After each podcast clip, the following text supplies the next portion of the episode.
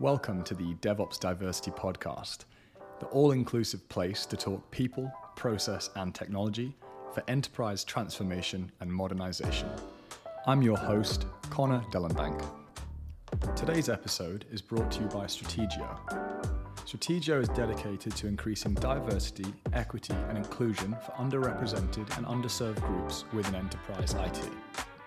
Strategio sources STEM graduates from universities across North America, invests in paid training and relocation, trains in skills including cloud and DevOps, site reliability engineering, full stack development, cybersecurity engineering, and data science, and then delivers these highly trained technologists to enterprise organizations on a one to two year contract to hire program.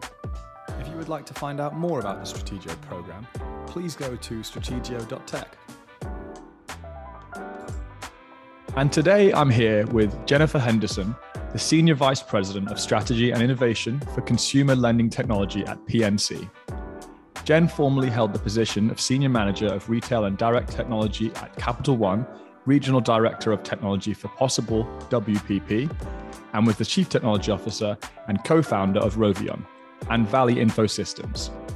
She has a long history supporting women in technology and LGBTQ plus causes. She was a member of GLSEN Cincinnati, AIDS Volunteers of Cincinnati, the career development lead for the Chicago chapter of Women Who Code, and chaired the Trans Queer Plus subcommittee of Outfront, Capital One's LGBTQ plus business resource group. Jen currently serves on the board of directors for Out and Equal Workplace Associates. As an advocate for LGBTQ plus rights and for her work on transgender policies at WPP, she was named Grand Marshal of the 2016 Cincinnati Pride Parade and was honored as Out and Equal's 2018 Outie Champion of the Year Award. Jen, what an introduction. How are you today? That's quite a list, huh? Yeah, I'm good. I'm good. I'm good. How are you today? I'm great, thank you. Super excited to be with you. It's uh, I, I love um, going through every person I get to host. It's so exciting to read their bio and see their history. And uh, yeah, this one's awesome. You've done so much with so many different organizations. How did you even find the time? Well, especially for somebody who's only 22 years old, you know, I squeezed in a lot. Yeah, you, you... That, that's a joke. I was like, Jen, you, you could pull on my leg. oh yeah, yeah, a little bit, a little bit. Let's just say I'm uh, closer to my retirement than the beginning of my career. Let's just put it that way. So yeah, I've been doing, um, I've been interacting with the LGBT uh, community for now. Oh gosh, it's got to be 22, 23 years, um, and uh, you know, very early on, I I saw the the power and the and the need for doing charitable things in our community.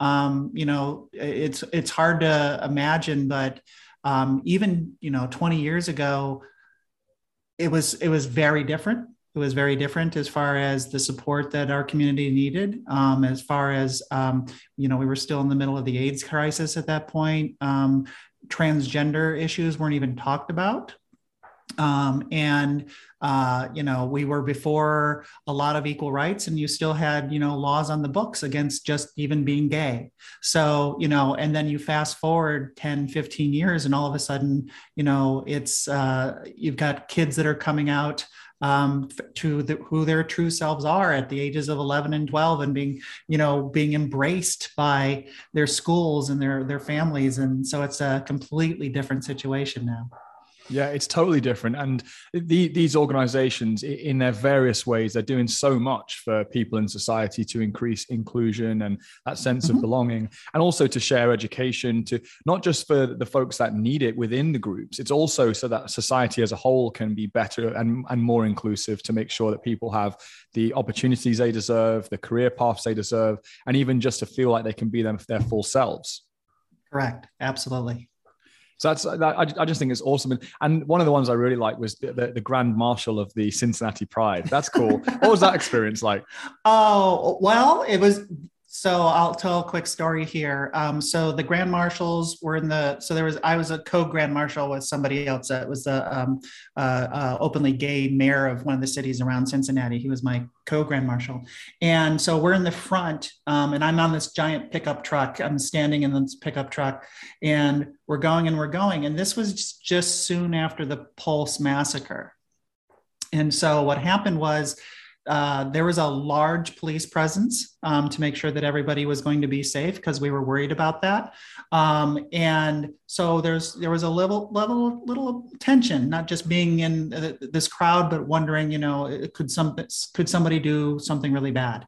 So we uh, we went through the entire parade route and we got down to close to where the parade route was supposed to end and the parade stopped and we sat there for 10 minutes.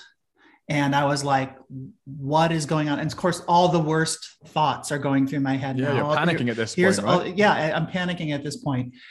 And then we started up. And so once the parade was over i was like what, what was that? What was going on? And it was because they were releasing 51 dove balloons to represent the 51 lives that were lost i believe it was 51 i might be incorrect on that one uh, but the, the lives that were lost at the pulse um, nightclub and so it was for a very, very good reason. But I will say uh, it was a little bit scary. But um, otherwise, it was it was a wonderful day. It was it was a lot of fun. It was uh, a lot of my friends are in Cincinnati. Um, I lived there almost 20 years, and so it was it was it was a really great day.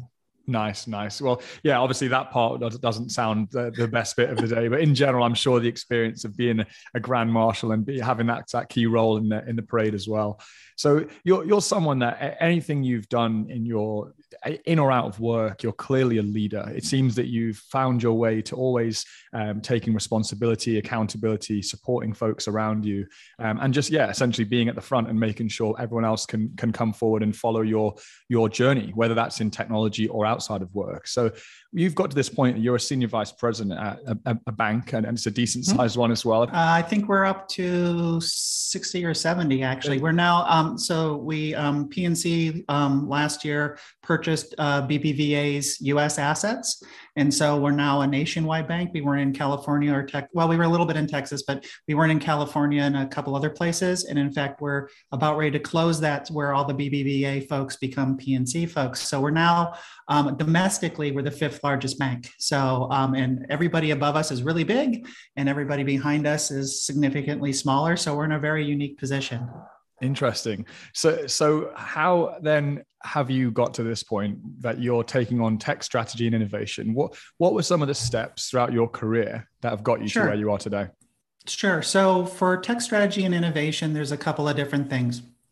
One, um, you have to i read constantly. I mean I, I have got blogs that i read. I've got newsletters that come to me. Um, i use gartner and several other professional resources to keep a tab on what's going on. So we kind of know what the community even outside of banking and technology in the direction that they're moving.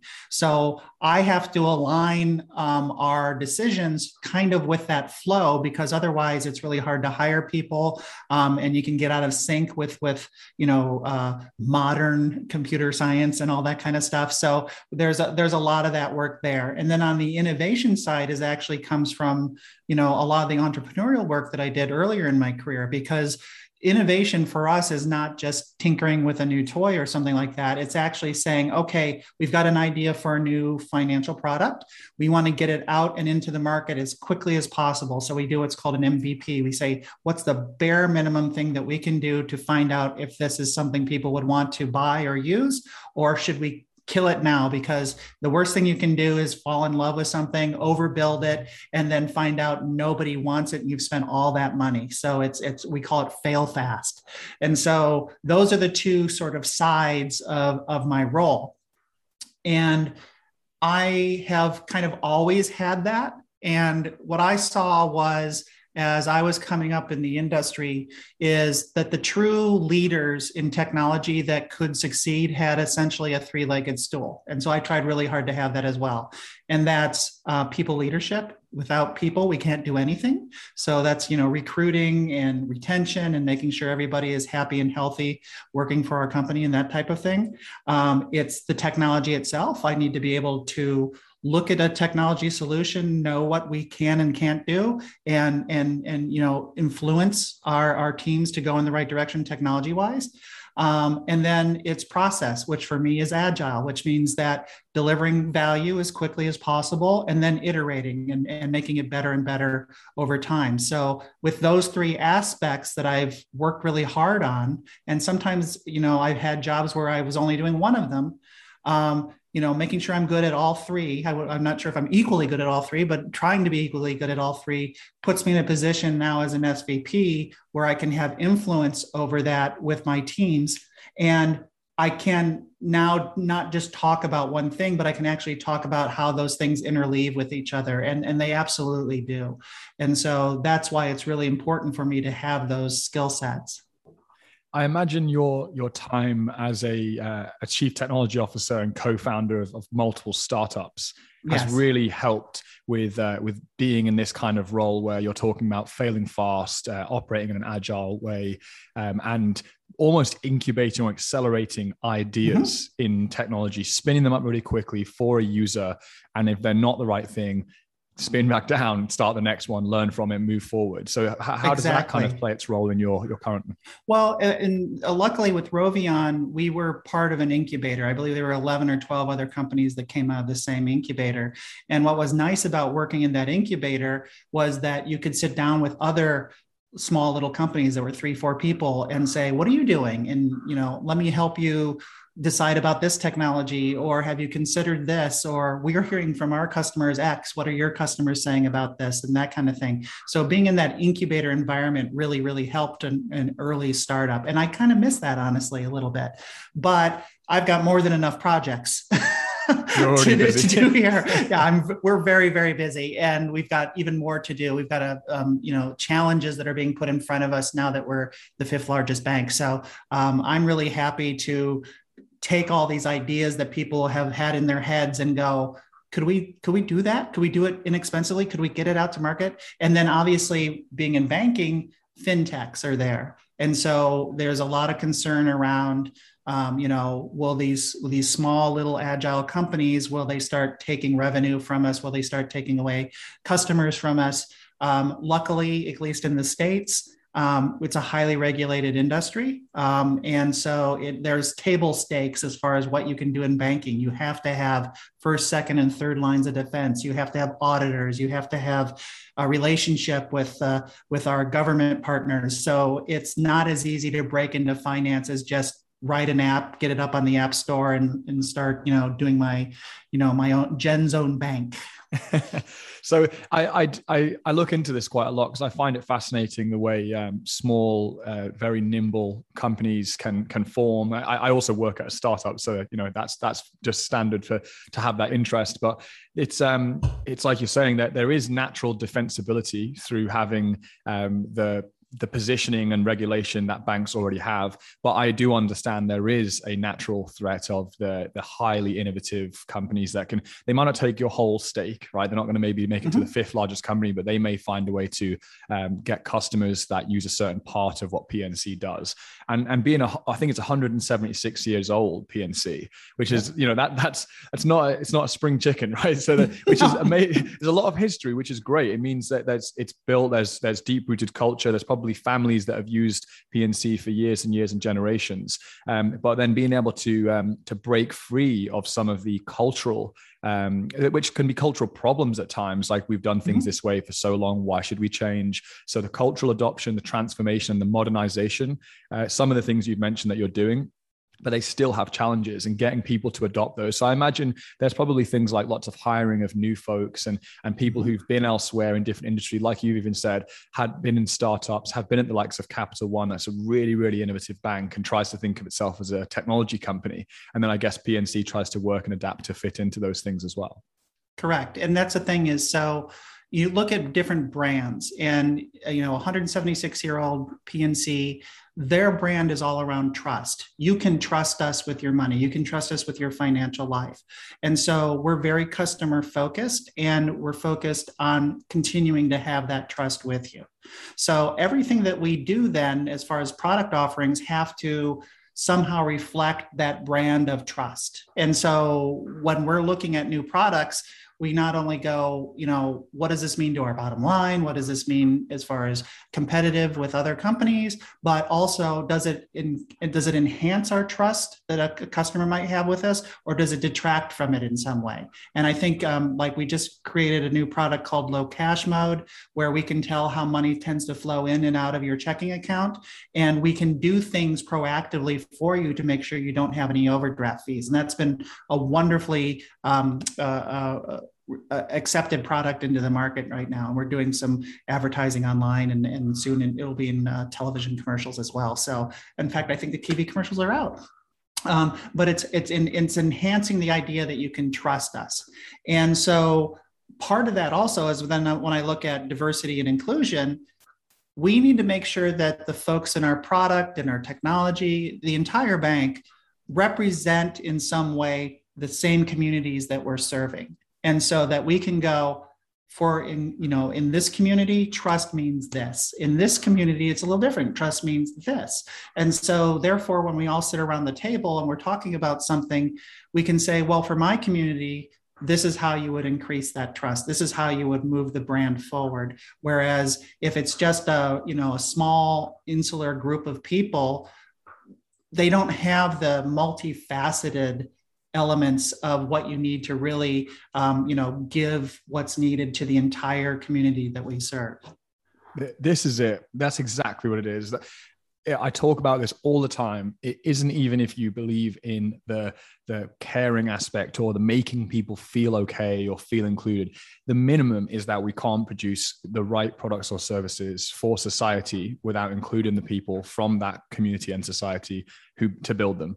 We just don't right. know what everyone needs. We're, we're guessing, we're hoping we can figure out that, okay, our group will serve this group. We need diversity in our teams that where we already know it's higher performing. And in the exact instance you're talking about, building that true trust with every person in every community you have to have people representing you in society so on on that same note how do you go about in making sure that you could i guess firstly how do you find diverse hires we're working in technology where there's already such a large yeah. underrepresentation and it's like my whole business focuses on this my whole podcast does as well Correct. so I, i'd love to know how how you're going about that so there's a few ways. Um, one is our pipelines out of the col- out of college. Um, uh, we're getting more, and I know the industry is, but we're getting more and more aggressive around how early we reach out to somebody um, at college. So, in where we would normally reach out maybe their junior year because they're either close to graduation, now we're reaching out to them their freshman year.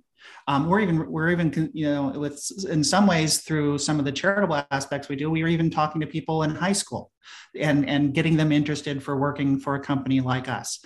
Um, they uh, they also you know we're looking at what are called stars um, and that's um, skills through alternative um, routes. And those are people who have skills and many of them have the computer skills that we need but don't have a traditional four-year degree and i'm not putting down four year degrees at all but if you've got the, if you were worked hard enough and you were blessed to have the finances and the wherewithal to actually go to four years of school you know college rounds you college gives you background and history and, and, and college is a wonderful thing. But at the same time i need software developers and i need people who can do their job. And so when i start looking at like stars um, you know i'm starting to look at like uh, uh, uh, populations like you know uh, uh, the african american population or the latina population or the rural american population you know if you're not if you're always saying you need a four-year degree to work for me i'm the 68% of african americans don't have a degree. 79 of, of latinx don't have a degree. And you know i think 73 of uh, rural americans don't have a degree, degree. And the worst part is honestly two-thirds of american veterans don't have a degree. So there's all these capable people, smart people who want to learn, who want to have uh, a, a, career. And technology is a wonderful career for people who are curious and want to work with other people. Um, and you don't need any specific physical skills to do it. It's you just need to be able to be curious and and and and have fun with the technology. There's all these people that are untapped right now because of our bar that we've put in place saying you must have this four-year degree. Um, so that's one place that we're looking right now. Um, the other things is that um, to get those diverse clients, you've got to look where people aren't looking. So we can't just go, well, we all not only do we want a four-year degree, but we want only from these top 20 schools. Um, trust me, I've I've recruited on those campuses, and Google and Facebook and every cool company that you can think of are also recruiting at the exact same time. So I've been lucky enough that people meet me. I speak at like uh, women in computing uh, uh, clubs and those kind of things. And because they saw me and heard me, then they want to come work for us. But I've also talked to them and they're like, I just got this amazing Facebook uh, offer. I've got to take it, or Google, and I, I've got to take it. And and I understand. I absolutely understand. But so we need to go to those places where our competitors for that same talent aren't. I couldn't agree more with every single thing you just mentioned. It, it, aligns so much with the exact ways that I approach finding talent and also try to find talent for the companies that we work with at Strategio. So I, I always mention that from our side, we start with a um, we start with degree requirements because again, essentially it shortlists people and it lets our customers know that we have a certain minimum standard.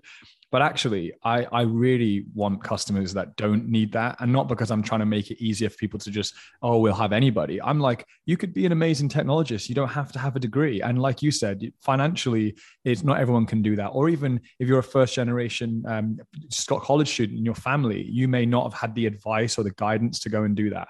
On top of that, we're saying we want diversity and then but at most companies that say they want this are literally not willing to have any flexibility with how they go about doing it. It's like we looked and we tried, it didn't work. Okay, we're back right. to the same way we were. But actually, while I'm saying that, I do realize that almost by the day and by the week at the moment, I am seeing more and more leaders in different companies saying, yeah, we're changing the way we do things. We've realized that the four year degree will not find what we need. We have to look earlier. We have to look in non traditional backgrounds. We have to look at veterans. We have to look at women returning to work. And we have to look all across the country outside of where we're based. So when you said that, I think I 100% agree. It's still, we have to look for aptitude. We have to find certain skills that people have. And also, we have to be very open to, to training and upskilling and understanding that we're building the workforce for, for t- today and for tomorrow. And that means it's some investment. And if we do this the right way, especially with young folks coming into the work working force now to the workforce now, it actually allows them to buy into what we're doing. We've given this chance. We've changed the way we do things, and and now we're growing our team. So yeah, I, I really like the the way you're looking at it and being so open to different backgrounds as well. Well, and it's interesting because Leanne Pittsford, who's the founder of Lesbians Who Tech, um, did a presentation a few years ago where she was talking about how diversity training and um, anti-bias training weren't working. And essentially she said you know if you want to if you want more women in technology the only answer is to hire more women in technology period. That's the only thing that'll that'll change the needle. And so then when i'm looking at i would rather hire and this is the thing is uh, no matter what company that you're in they're going to have the way that they do things. And so, no matter who you bring in, there's going to be a level of training that you have to give, even for the most gifted technologist in my group or, or whatever the other roles are. So, you have to already bake in a bit of training. And if we cannot find the people out there that meet our criteria as far as what we want to hit as far as our diversity goals. And I'm not saying that we have to hit our exact goal on day one. You know, it, it's a process. We need to move forward and all that kind of stuff. Then you've got, if you can't find them, then you've got to make them. And so that's where I think a lot of larger companies, and you've seen this with Google in particular, have said, we're going to start making educational um, uh, uh, material out there and available for anybody who wants it. And oh, by the way, once you're finished, make sure you look at our help wanted ads for Google. And I think you're going to see that a lot more. And what's really interesting is this is not a new idea. Uh, Procter and Gamble, the largest uh, uh, consumer packaged goods company in the world, during the 60s, 50s, 60s, and early 70s, quite often hired people that only had a high school degree. And then for the first year and a half, two years of their life at P&G, they went to what they called P&G College or P&G Academy, where they taught them how to be a P&G person. And that mean that meant everything from business models to writing skills to mathematics, the whole nine yards. And I will tell you, if you, and even today, if you are a person who had, has been lucky enough to work for P&G, all you have to have is that on your resume and people want you because they know the quality of the people that came out of P&G became, you know, there's so many CEOs um, and, and C-level people, uh, especially in the United States, but around the world who are former P&G people. And so that's not a new model at all. And I think that we need to start embracing that. And what, what that does as well, it's not just that they're creating new talent, net new talent didn't exist before in the industry, didn't have that experience. They've created that, point one. And the second point is they've also been able to get good quality work internally because they've invested in it. And the third part is society and the wider community now know that P&G has done that. So right. if you're thinking from a trust perspective, like you're talking about with, with PNC, you go about training people, you find people from every background, you show the, the, the US um, society that you're actually investing in everybody and you have this diverse team. And in turn, their families now want to work with you or to, they want to work with you or, or, uh, or buy from you or you or, or become a customer, I should say. And, uh, and it just spreads like that. So it, we're in a time now where the pressure is starting to step up. You're right. Google are, are set, outsourcing their training, or sorry, their Google are, are sharing their training widespread for free. Amazon are doing the same thing. I think Facebook have also started doing the same thing. So this is happening time and time again now. It's STEM training. Everyone's getting their opportunity, and uh, and then hiring. And so every day at the moment, I'm seeing on LinkedIn another person from a diverse background has been hired in in Google and Twitter and, and Netflix, and I'm like. Yeah, this is awesome. Like this is actually happening. It's not just an idea. And it's, it snowballs because like you said, where you, are at an event and you're giving a great talk and you're you're just showing, hey, this is who I am, this is what I believe in, and then people are saying, I really like that person, I want to work with her, she's amazing, I like her mindset, and they'll right. want to come to your team. And so by have and that will help because women in technology see another woman in technology and think, I want to work with her. That's someone I, mm-hmm. I need to work with. Same thing with every background you could think of. If you have that representation, I think that's why it's so important and kind of the whole representation matters. It starts there and then you get people who want to join you and then guess what they then help with inclusion they help with equity they help with advancement and so on Absolutely, absolutely. And the thing is, we are also widening what diversity means. So uh, traditionally, it would be um, uh, racial, your background um, from your from your family. But we also start looking at things like economic diversity. Are we are we bringing in people who um, you know they were they were below the poverty line growing up and now um, are succeeding and want to bring their history of where their family was there along with people who are doing you know came from a very very wealthy family and were able to afford those good colleges or that additional schooling or, or whatever. Um, we're also looking at you know gender and sexuality. You know it's not just hiring more women in tech but i also am looking at non-binary people trans people um, you know uh, gay and lesbian people bringing them in because they have a different view on, you know, especially in finance, but they have a different view on what that community needs from a financial partner. So For instance, um, a lot of uh, like, uh, even though marriage is legal, for quite often it can be difficult to set up your trusts and your your will and your other things for your partner. Um, uh, couples who are, are same sex or trans um, need to, if they want to have a family, need to talk about you know the money and the expense around adoption or fertilization. Um, all these kind of things are there that a great deal of the rest of the population is not even thinking about. And just because they're a smaller portion of the population doesn't mean that their their trust in us is any less valuable. And so that's why it's so important to have all these different types of diversity um, uh, available to us so that we can talk to them and make sure our products are meeting the needs of all these diverse communities.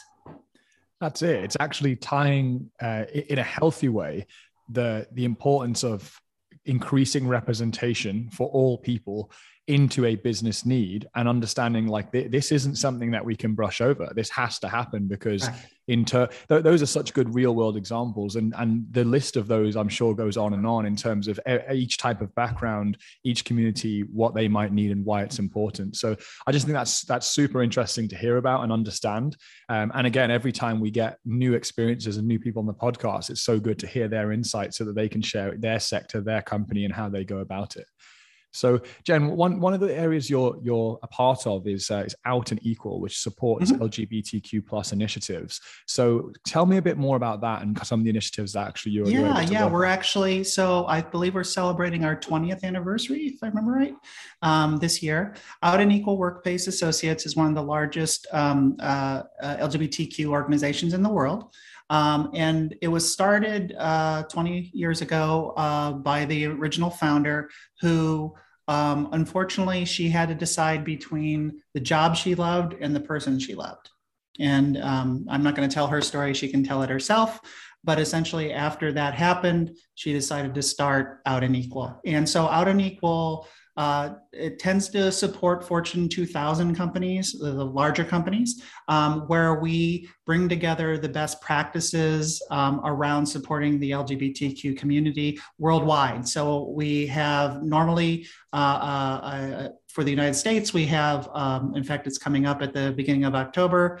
We have our, our big um, conference where we bring people together and different companies uh, present um, how they're supporting the LGBTQ community, um, best practices around HR, best practices around healthcare and, and insurance and all kinds of fun stuff. Um, and just really, you know, energizing the support uh, for the LGBTQ community outside of the traditional quote unquote Pride Month. On top of which, they're also doing uh, that same type of activities in South America, in Asia, in Europe, where you know, quite a few of the countries that they come into are not um, the governments are not supportive of LGBTQ people. And so you do have this um, support that they need because a lot of them are working for international companies where the company itself says, we support you. We, we, your true self is, is valuable to us and we want to support you. But you're in an environment in this country where you might not be supported by your by the the community around you or the government there. So there's a lot of work that we do around advocacy. Um, and for me i like it because um, there's there's people who concentrate on youth. There's people who concentrate on specific issues with with um, other members of our community. I look at it as especially in the trans community because if you're if you're a trans person you're like three times more likely to be living in poverty.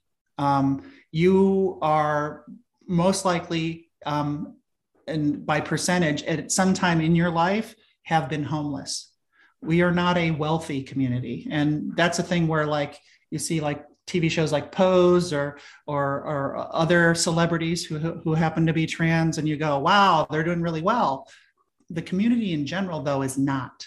And so for me, I look at, at political power in the United States in particularly, and political power in the United States is around, unfortunately, financial power.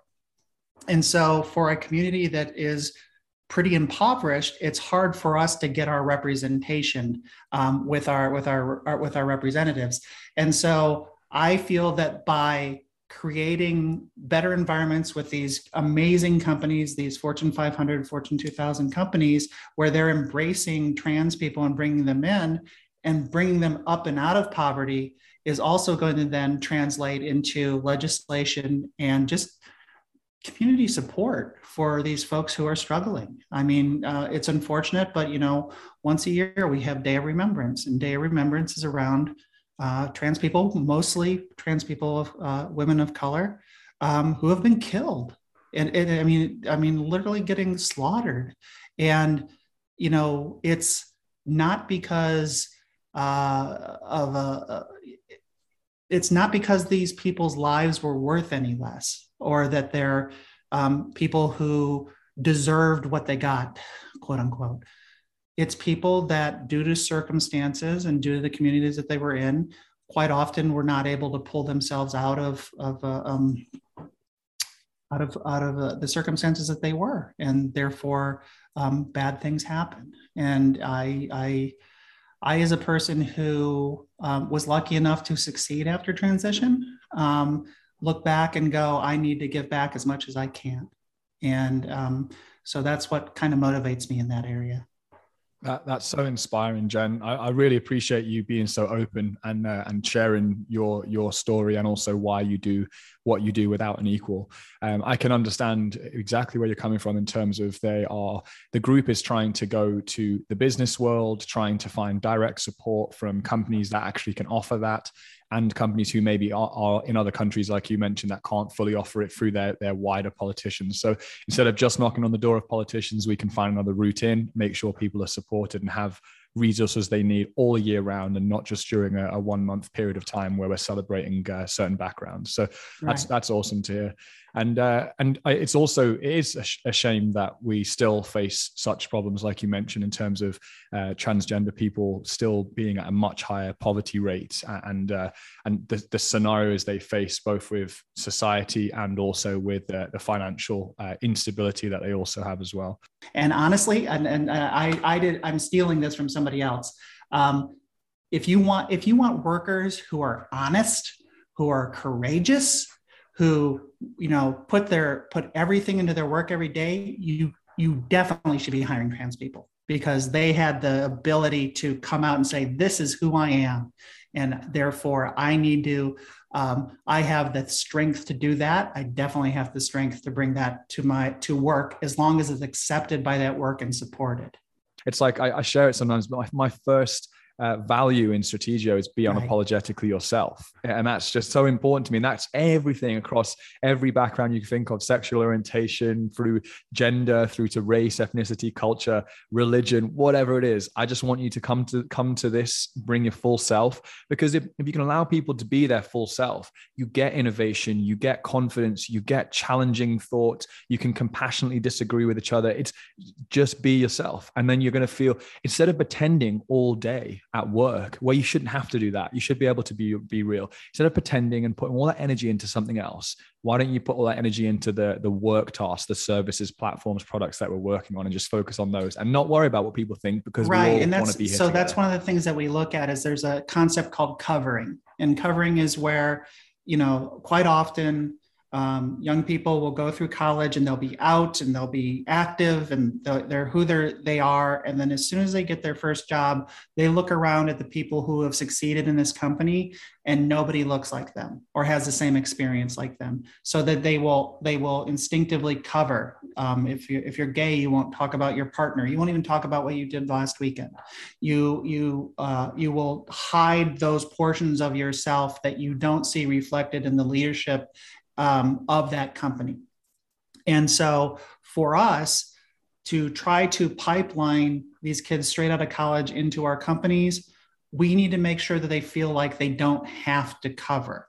And so representation is extremely important because otherwise that's that knee jerk reaction. And I will say, as a person, um, you know, like I said, I've got 25 years um, in the community, um, in the LGBTQ community uh, you know, I transitioned uh, seven years ago now. So that means that, you know, for a great deal of my life, this portion of myself in that community and what I was doing and what I felt about myself was something that I could not bring to work. And I'm not speaking for every trans person, but for me, it it was like having a migraine headache all the time. And so then it was difficult for me as a leader to be empathetic, to to to i was short. I i wanted to you know i just want get the work done you know it, it, you you you when you're when you're in pain constantly it's really hard to be nice to people. And so what was funny was that that's then how my business partners would use me quite often which is jen go in there and bang their heads together you know straighten them up and scare them into doing what they're supposed to be doing. And now that i've transitioned I'm more often asked, hey, you know, this person or this team, they're having a rough time. Can you sit down and have a coffee with them and guide them and, and be a mentor? And that's completely different. Wow. Um, you know, it's completely wow. different. And and so I don't know if it's the way that people um, see me or it's I've actually changed that much. Um, and so, well, you know, I, I, I can say that for both um, as a as a leader and as a parent transitioning was the best thing that i did for my own health and the the support of those around me that i love and care for Yeah. You can finally breathe and be yourself, right? You're not carrying the, the, like you said, the migraine every single day. You're able to be yourself. Jen, wow! That, again, that, you just consistently blowing me away with the, with your uh, honesty and, and, transparency. So thank you. So um, we we have hit one of my favorite parts of, of the episode, which is the quick fire questions. So three quick fire questions, and number one is uh, if you had the chance, what is the number one thing you tell your younger self on day one of their first job? Let's see, out their first job. So the number one thing that I would tell that person is uh, you know, wow, that, that, was a 15 year old version of me. That's that's really interesting. Um, that the world is constantly changing, and you need to change with it. And so keep learning and keep uh, and and make that part of what you do every day. Number two, what is the number one personality trait that you look for in future leaders? Mm.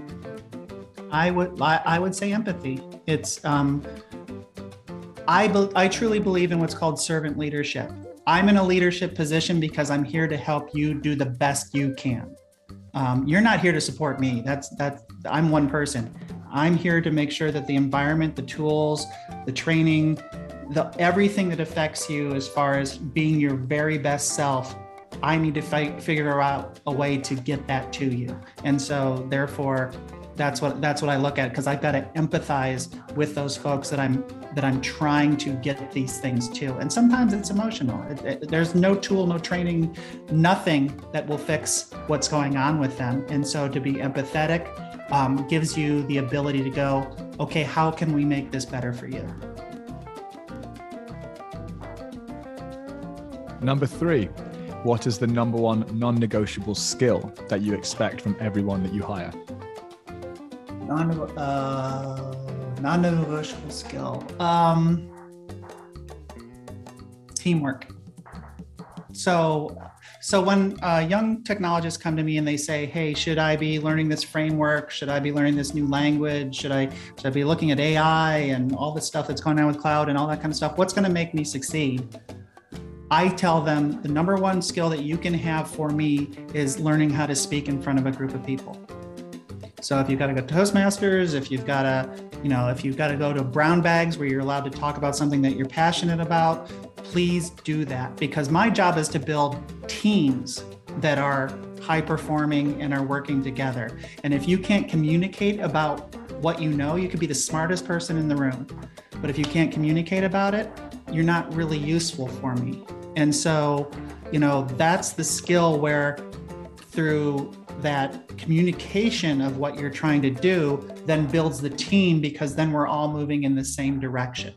And it is the team. And and just a short story here you know when i started doing computer software way back when where you know if your computer had 64k of memory that was a big computer.